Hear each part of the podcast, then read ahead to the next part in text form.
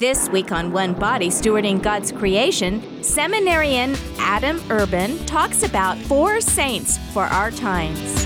One body. One body.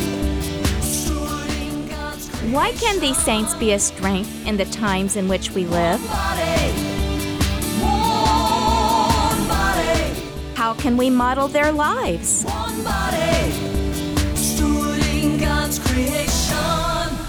Well, let's find out. Adam is being interviewed by Divine Mercy Radio's on air host, Ken Billinger. We welcome in Adam Urban, a Hays native and alumnus of Fort Hays State University. After graduation, Adam moved to Dodge City, where he was director of youth ministries for the Dodge City Diocese. After two years of serving in that role, he left to enter the seminary, currently discerning the call to the diocesan priesthood for Do- the Diocese of Dodge City. And we welcome in Adam Urban. You are at St. John Vianney, is that correct? Yeah, St. John Vianney Seminary in, in Denver. All right. Well, this afternoon we're going to talk a little about saints in times of crisis, and we'll talk about a number of individual saints. And I'm going to kind of let you roll with that. Let's just start with our first saint this afternoon. Uh, four great saints that we're talking about. Um, in fact, the last saint you're going to talk about, I've learned a little bit more what an amazing woman she was. Um, just really started learning more about her and what a life she had. It was just incredible.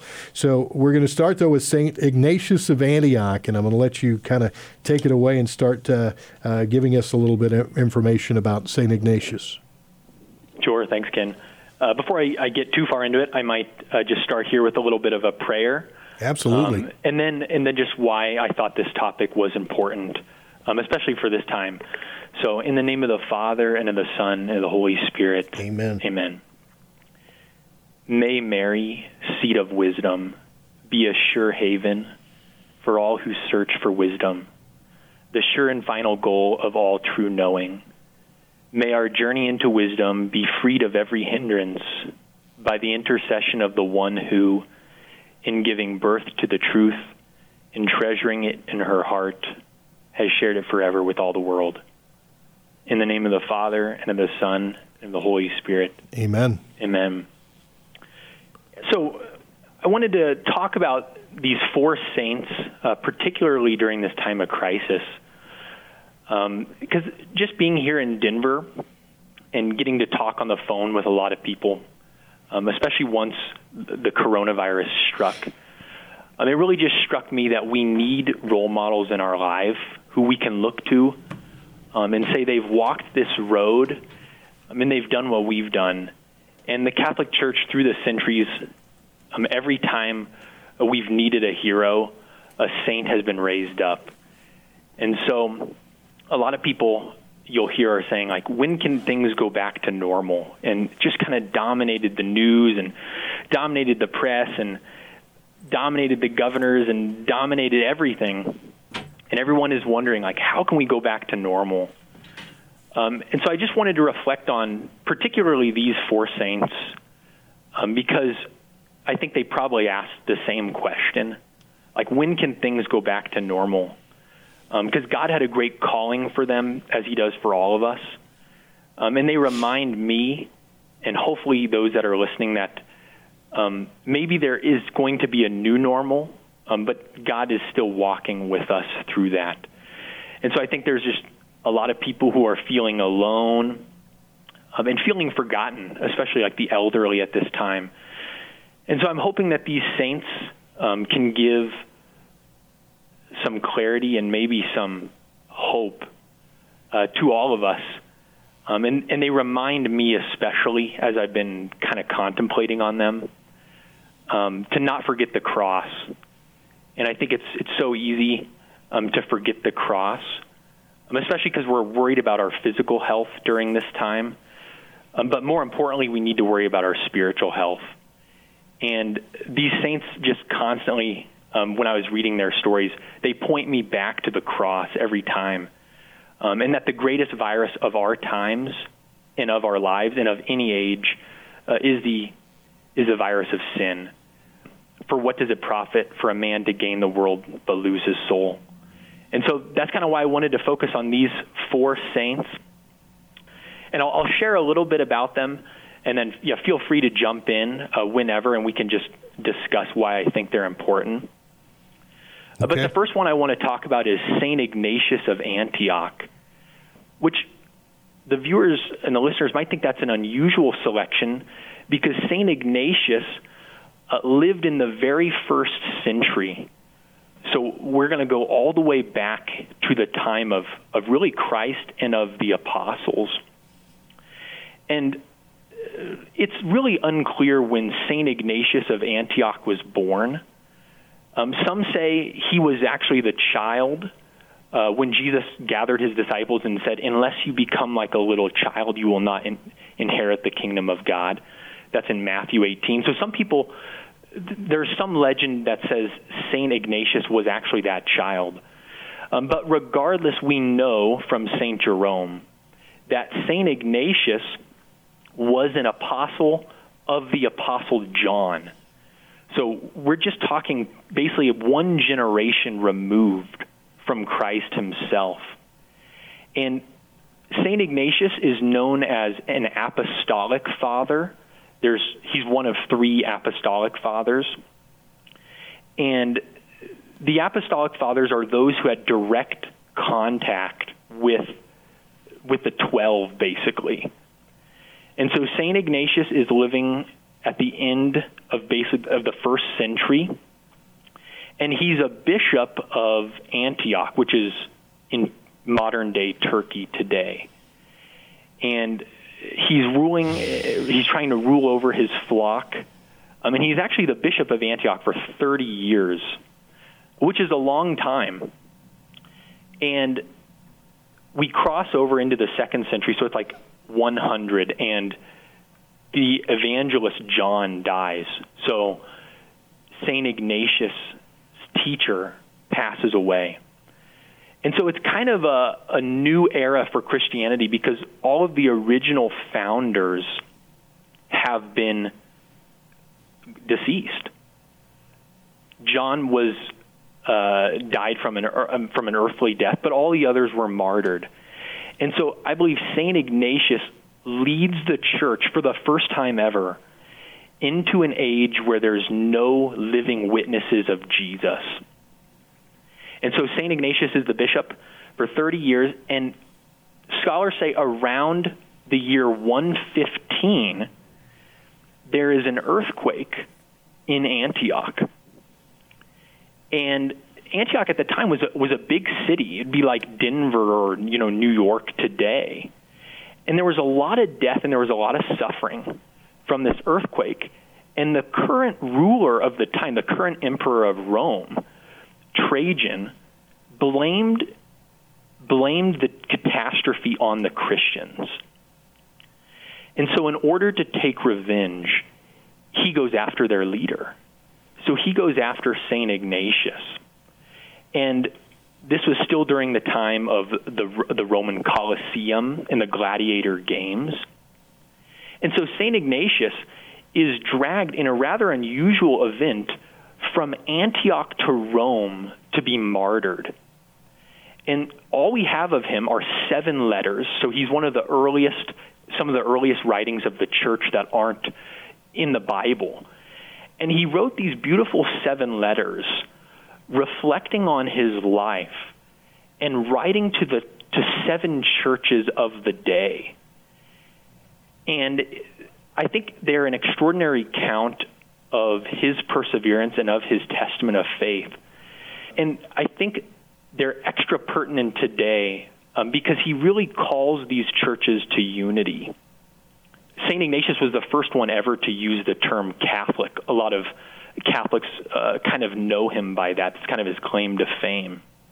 And so he's dragged off from Antioch to Rome, and he writes these letters. And then it's these letters that we have today. And so maybe I'll, I'll read some of these letters in a bit um, if you if you have some follow up questions, Ken. But I I think it's a beautiful image because St. Ignatius talks about how he's writing these letters in chains. I think that's kind of uh, the imagery that many can deal with today. They feel confined and they feel very anxious Um, they don't know what the future is going to bring, and neither did St. Ignatius. And so he, he writes these letters, um, and I quote here I do not command you as if I were someone, since I am in chains in the name of Christ. I am not yet complete in Jesus Christ. For now I am just at the beginning of being a disciple, and I speak to you as a fellow learner. But your love does not permit me to keep silent about you, so I will take the opportunity in advance to encourage you so that you will agree with the will of God. And I think it's, I mean, every letter he writes is just beautiful. Um, and you could spend all day reflecting on the passages. But he, he's just talking about the humility of being a disciple and starting again. You know, here's a man who's been a bishop for 30 years.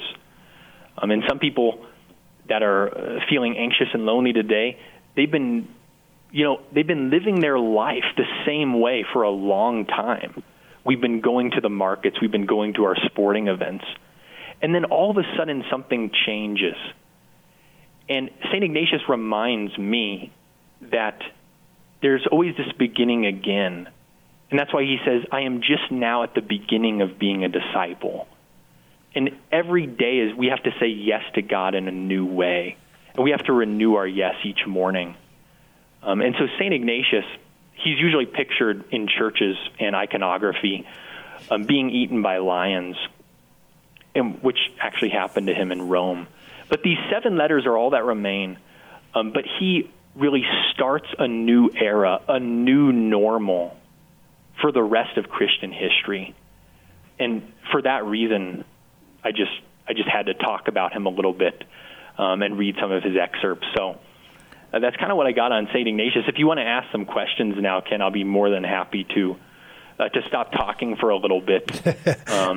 no, that's fine. I, you've covered a lot, and it's great information, Adam. And uh, obviously, Saint Ignatius of Antioch. One of the uh, we were actually talking about the book, The Four Witnesses, which is he's included in that book um, that uh, Rod Bennett wrote, and a lot of great. Uh, it's also Justin Martyr, I think, Irenaeus of Lyons, and and um, uh, Clement of Rome, a great book for people who may have an interest in those some of those early church fathers. Um, it's a great book to pick up and a great read. And, and Saint Ignatius of Antioch certainly was was an amazing man. And, and as, as the saints you're talking about today, it's quite quite a list. And we're going to jump to uh, Saint Catherine of Siena as well, and uh, let you kind of share a little bit about her. Sure. Let me just uh, then I got to get this one last quote Sure. over St. Ignatius, then I'll jump to St. Catherine. So, th- my last point on St. Ignatius is that in these letters, uh, he really encourages those he's writing to to, to not allow him to be taken back by the church, which is, I think, really beautiful for us to reflect on now and to really enter into like he took on his suffering in a really unique way, not asking it to be gone, but asking it to be transformed. And he says, Let me be thrown to the wild beast, for there I can reach God.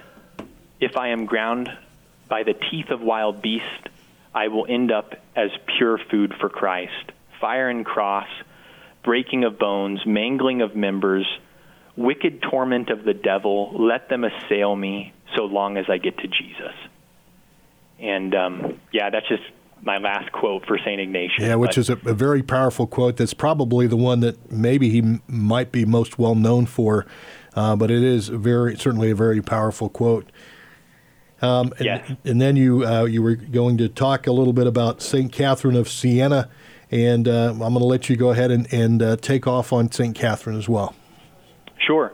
Well, it's actually God's providence. I forgot that today is actually the feast day of St. Catherine of Siena when I was choosing these saints.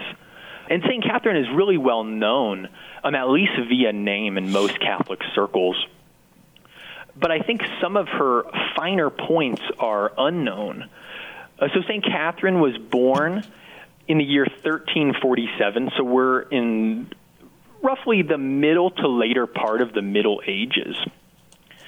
And just to give a small context, uh, the rise of the university had really taken place, and there was a reawakening during this time of intellectual culture um, and a vigor to learn. So many of the the Greeks' writings had made their way back into Europe, such as Aristotle and Plato. And so, right before St. Catherine of Siena, uh, you have great intellectual figures like Thomas Aquinas, Bonaventure, Duns Scotus, and others.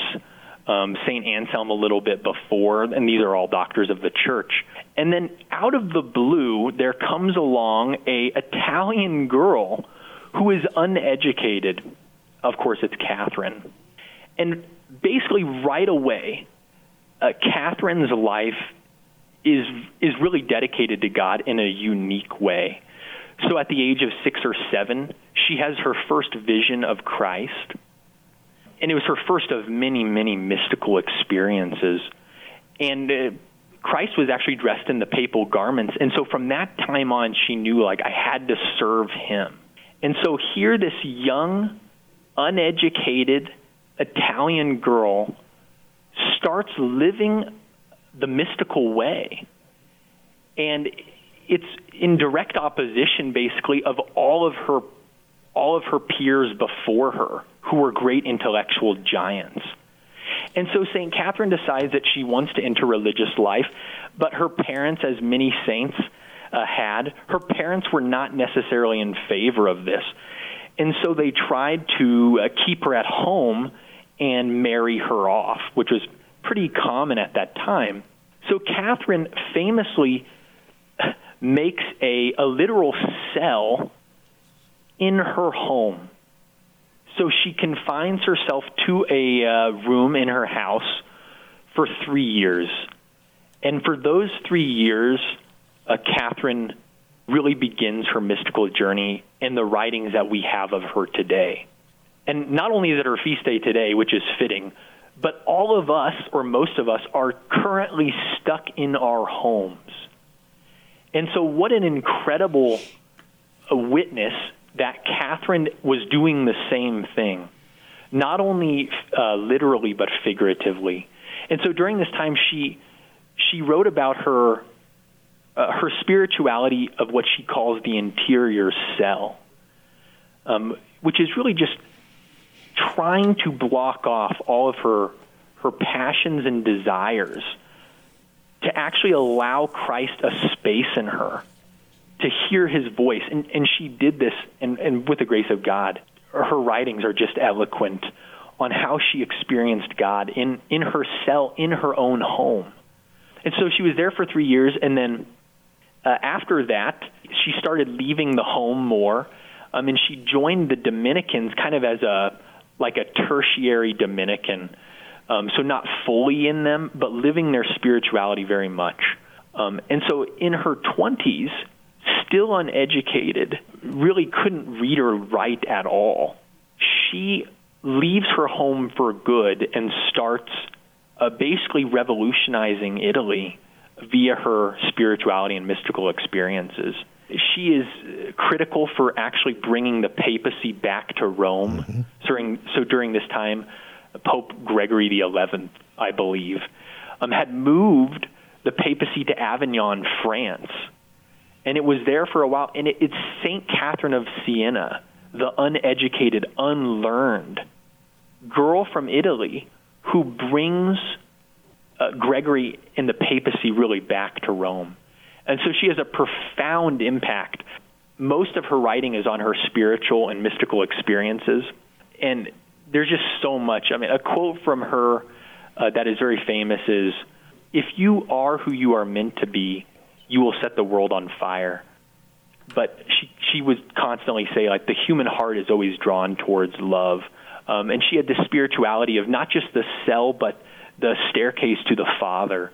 So I encourage the listeners if you have time, grab some of St. Catherine of Siena's works um, and read her spirituality because uh, it is incredible. You know, So that's just a small offering of St. Catherine. Yeah, and she, I, she's one of my, she's a favorite saint, and and and just you know, what's amazing about her is the fact that this girl was uneducated is amazing when you read some of the stuff that she wrote. And I just found a piece here that I love from her, and I just want to want to share it. She says, "Do you want to live in security? Then hide yourself within His side, and see that you are never found outside His opened heart." Though once you encounter, you will discover such joy and sweetness that you will never want to leave. For it is an open storehouse filled with spices, overflowing with mercy, and that mercy gives grace and leads to everlasting life, where there is life without death, a hunger without pain, perfect and complete joy with no bitterness at all. There our appetite and taste are satisfied. And I just thought, you know what, just that's the way she wrote. She was a really a pretty amazing saint, and, and it's just interesting, you know, when you talk about the fact that she was uh, an un- uneducated young girl, and uh, you look consider the writings that you've seen her do um, along in her lifetime. It's been pretty amazing. It yeah, it's it's a supernatural ability to read and write, and uh, yeah, some people get thrown off by her her just uh, the depth of her spirituality. Um, but I think if we really reflect on it um, with humility, um, which was really her key to the spiritual life, um, Saint Catherine ha- has cons- consistently been a pivotal player in the church, and so I think she's an excellent figure for this time. Um, the image of her in her cell um, is the image of many of us now. And so, really, let's not waste our time, but offer our time to God and, and really hear how He's speaking to us. We need to take a short break right now, but whether you're listening via radio, computer, phone app, or on Amazon Echo, please know we'll be right back with more about Saints for Our Times with Adam Urban.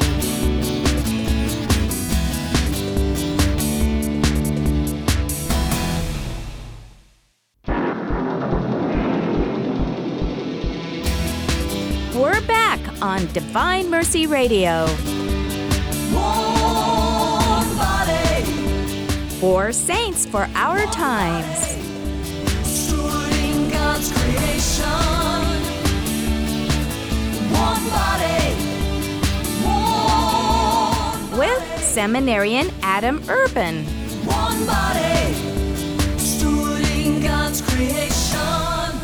Ken Billinger conducts the interview. We're talking about saints in times of crisis. Saint Ignatius of Antioch. We heard uh, a little about Saint Catherine of Siena. Our guest this afternoon is Adam Urban. And uh, Adam, I'm going to let you continue. Uh, an, again, another great saint. And if you're ready to roll on to Saint Maximilian Kolbe, uh, you can certainly do that, unless there was some more that you wanted to finish up with Saint Catherine. No, that's perfect. And this probably goes without saying, but uh, this is just a very, very cursory overview of all these saints. Um, so I just really encourage um, our listeners to to go out and pick up a biography of one of these saints because it really is it really is inspiring and yeah, they're just they will do wonders uh, for your spirituality and for your faith. So yeah, just kind of uh, covering the surface here, but uh, still great. So the next saint is uh, Saint Maximilian Kolbe. Yeah, kind of a more popular saint, especially amongst young Catholics during this time. But a saint uh, pretty recent. The last two saints I'm covering are, are pretty recent. You know, the early half of the 1900s. So Saint Maximilian is a, a Polish saint, uh, born in 1894. And from an early age, I would say he, he also, like St. Catherine, gravitated towards a religious calling, but it wasn't, uh, it wasn't as clear cut. Um, he, he has a story where he, his mom was mad at him one day, and uh, she just kind of said, uh, like many moms would say, you know, what will you be, what will become of you one day? And um, that kind of got him thinking his his birth name was Raymond. So he kind of yeah, Raymond, what will become of you one day? And so it, it got him thinking, and um, he eventually entered into uh, the Franciscan order. And so he he studies in the early part of the 1900s. This is like World War One is going on, and um, he becomes a, a brother first, obviously, and then he gets ordained a priest. And really, once his priesthood took off, St. Maximilian had a real gift for using mass media. I mean, at the time, it wasn't Facebook or, you know, I don't know, TikTok or whatever the case is popular today. It was via the radio and newspapers, which, you know, was newer technology, um, especially the radio at the time. And so uh, Maximilian, his, his name was changed from Raymond. He starts basically an apostolate of media. And he, you know he travels uh, both in Europe and in Poland, uh, but also in Japan, and he starts uh, some seminaries. And one of the seminaries he started, I mean, I'm not sure if there's ever been a bigger one since, had like 760 guys uh, living in this seminary. So it's really unusual. And at this seminary, they are using radio and, and making this newspaper, making this magazine. And at the height of their uh, publication, they were publishing like 60,000 um, you know, copies a month. So it was highly successful. And, and I think a lot of vocations are attributed to him. But of course, he's famously known for, in 1941, he was captured by uh, the, the Germans, by the Nazis, and uh, him and several other of the friars were sentenced to, you know, concentration camps. And it is there that, you know, his story really flowers. Um, and so, February 1941, he's sentenced to Auschwitz, where you know scholars today estimate about 1.5 million people uh, perished. And at the time, Auschwitz had the policy that if a prisoner was caught escaping, 10 of the prisoners had to die. So it was really a measure to prevent, you know, people from escaping. And so one day, uh, this is July, so he's been there for probably six six months now. A prisoner tries to escape, and uh, they so the the SS guards line up ten people um, and say, you know, you you're going to have to die. And their their way of their way of killing the the ten who were selected in punishment for the one was was really just total starvation. So they didn't shoot them, they didn't hang them, uh, they starved them. No food and no water. And so ten people were selected. And at the beginning, Saint Maximilian wasn't wasn't one of them, but one of them was a father he was a, husband and a father, and he was pleading for them not to take him. And so Maximilian famously um, steps up for the first time in Auschwitz's history, um, historians believe, and says, I will take his place. And so there, Maximilian takes his place, and so the 10 are sentenced to Block 12, um, I believe. And so in Block 12, they are they're starved, no food and no water, and and there's just these wonderful, wonderful historical documents of psalms of praise coming from Block 12 and Maximilian Kolbe going from the nine um, each night and just praying with them for peace. And I think it's pertinent today in our crisis, but pertinent forever St. Maximilian is still interceding for us in our own blocks, in our own homes, in our own communities. I mean, it's St. Maximilian who is praying for peace. And so he lived like 10 days or, or maybe it's two weeks. I'm not sure exactly how long. Just an unbelievable amount of time without food or water. Um, all the nine have, have since died.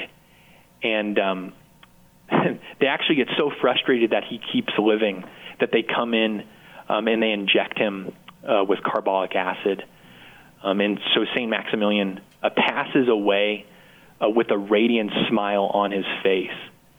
And so St. Maximilian is, is a fantastic saint, um, not just for vocations, not just for mass media, but really in the face of suffering, to remember to honor those who are around him, to serve constantly and with devotion. Um, and incredibly, the man who he stepped up for lived at Auschwitz for the next five years. And in 1992, don't quote me on that date, in 1992, that man was at St. Maximilian Kolbe's canonization in Rome by St. John Paul II. And um, it just it just gives me chills that like that's what the priesthood is all about. Um, it's it's heroic and it's about sacrifice, and he's just a great, great saint. John Paul II named him the saint of uh, the 20th century, and so here's this saint, a light in the darkness, truly in Auschwitz. So if you ever get the chance to go, I'd recommend uh, visiting his cell, which is now a shrine. Um, I haven't seen it personally, but I've I've heard plenty of testimonies, and so I think he is a light in our darkness as well, um, a light forever, uh, who says, "I bring peace."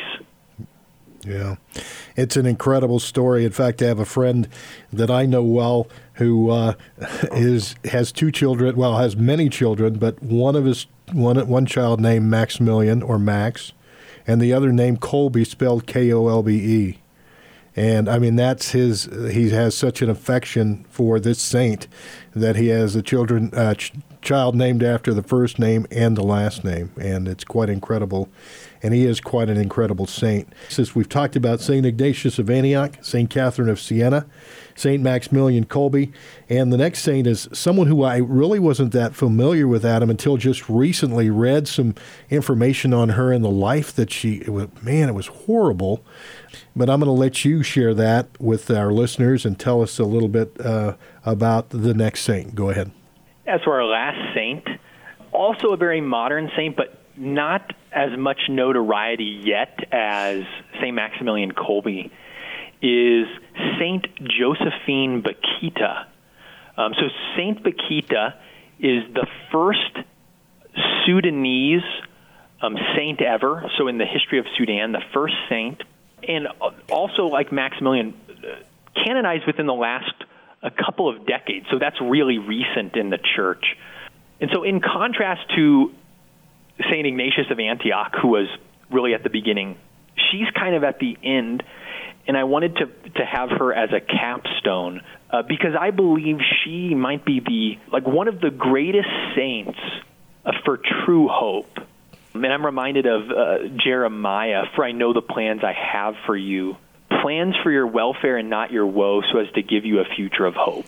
And that's from uh, Jer- Jeremiah chapter 29, verse 11. And she is that for me, and I think she is that for this time. Um, so she was born on the later half of the 1800s, but remarkably during that time in Sudan, records weren't kept, so we're not quite sure exactly um, her birth date. Because at the age of eight or nine, depending on what they've been able to pull from biographical sources, uh, Josephine was actually taken into slavery, which was common of the time. So these uh, kind of these marauders would come through the villages, and they would, um, you know, pull these young children from their homes and send them uh, to the northeast, usually to Muslim countries. And so, in just a tragic um, accident, one day she was out with her friend, and this happened to her and her friend, and she was captured. Uh, Again, most most people think it was around the age of you know seven, eight, maybe nine, and taken into slavery. And it, it was at such a young age that she never really even knew or remembered her own dialect. And so all that she knew, her whole world was turned upside down in an instant. Well, isn't that the same for us? You know, one day in March, our whole world is turned upside down in an instant. Certainly not as bad as what she had. And so she was taken away um, by these Arab traders, by these Arab merchants. And while she was in slavery, she was bought and sold several times over, like five times over, um, which is really remarkable because in her heart, uh, when you read her biographies and, and parts of of her story that people have written about her, she would have gone through this incredible pain of like thinking she's free and then going back, and thinking she's free and then going back. And man, it's just so powerful um, with the time that we're living in today. But her last two slave um, owners were just awful. And the torture that she endured is really, in some sense, remarkable that she was even able to live. There was once she was uh, like bedridden for over a month um, from sores just from horrible beatings. I'm not going to get into all the details. If you want to read a great book, there's a book called Bakhita From Slave to Saint by Ignatius Press um, that I really highly recommend. But she suffered terribly, terribly, terribly.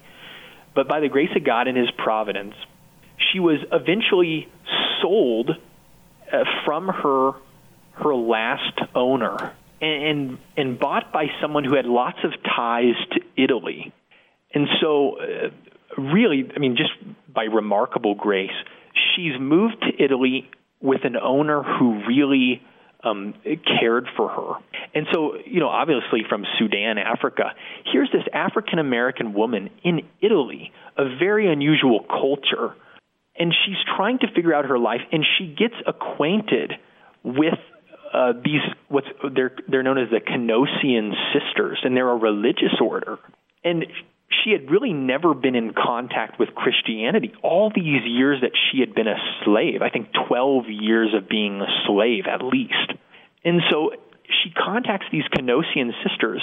Part of part of it was actually through the intercession and help of uh, the Cardinal of Venice at the time, who later went on to become Saint Pope Pius X. But she converts to Christianity after growing up in uh, Sudan and then speaking and living in the Arabic world as a slave, this now freed slave becomes a sister. And so for the next 42 years, she lives her life in quiet and in solitude in Italy, not educated, you know, horribly, horribly bruised and, and scarred and tattooed after all of this time. And she lives a simple life with the sisters, cooking, cleaning, being the, the portress, opening the doors for those who come to the convent. And just a beautiful story. And so, what we know of her has been written down over all of those who met her for those 42 years after.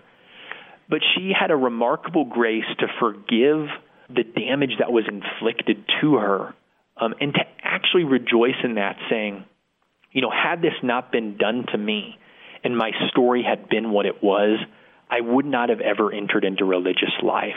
And uh, she just has um, some beautiful quotes here. Uh, read them to you.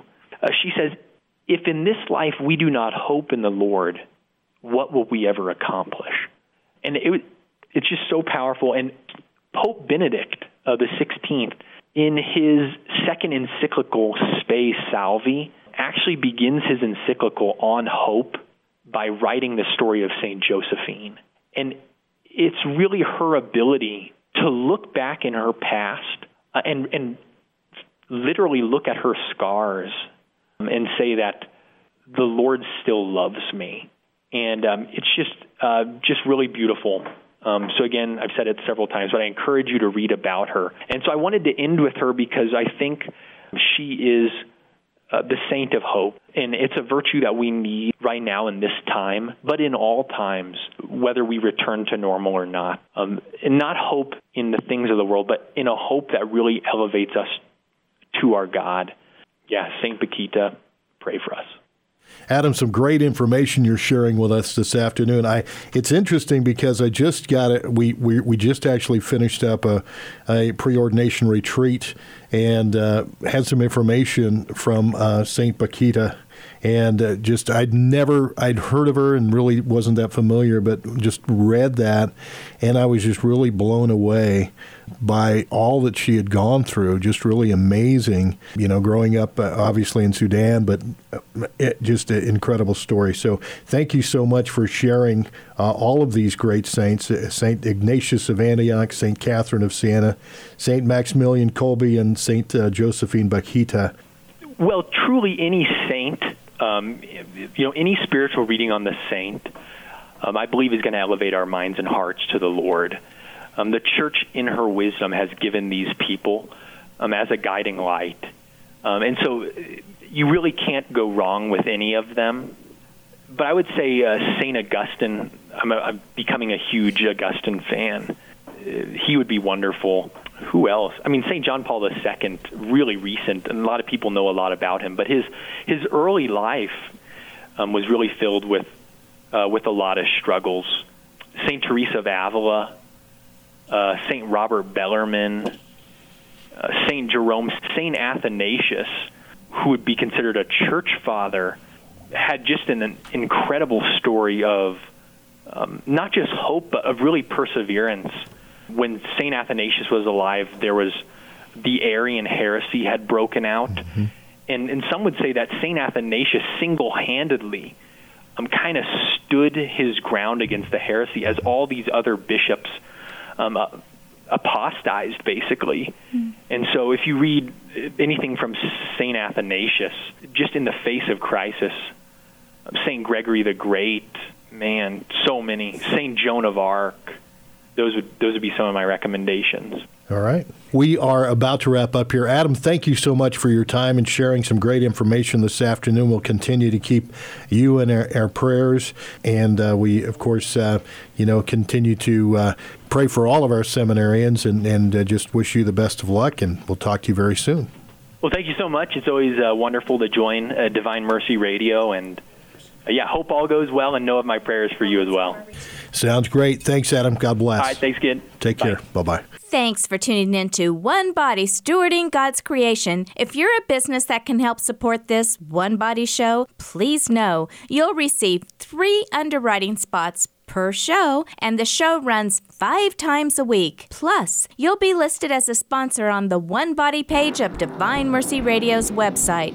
If interested, please call Donetta at 785 621 4110. You're listening to Divine Mercy Radio 88.1 KVDM Hays, 88.1 KRTT Great Bend, and KJDM 101.7 Lindsborg and Salina. If today you hear his voice, harden not your hearts. One body, stewarding God's creation.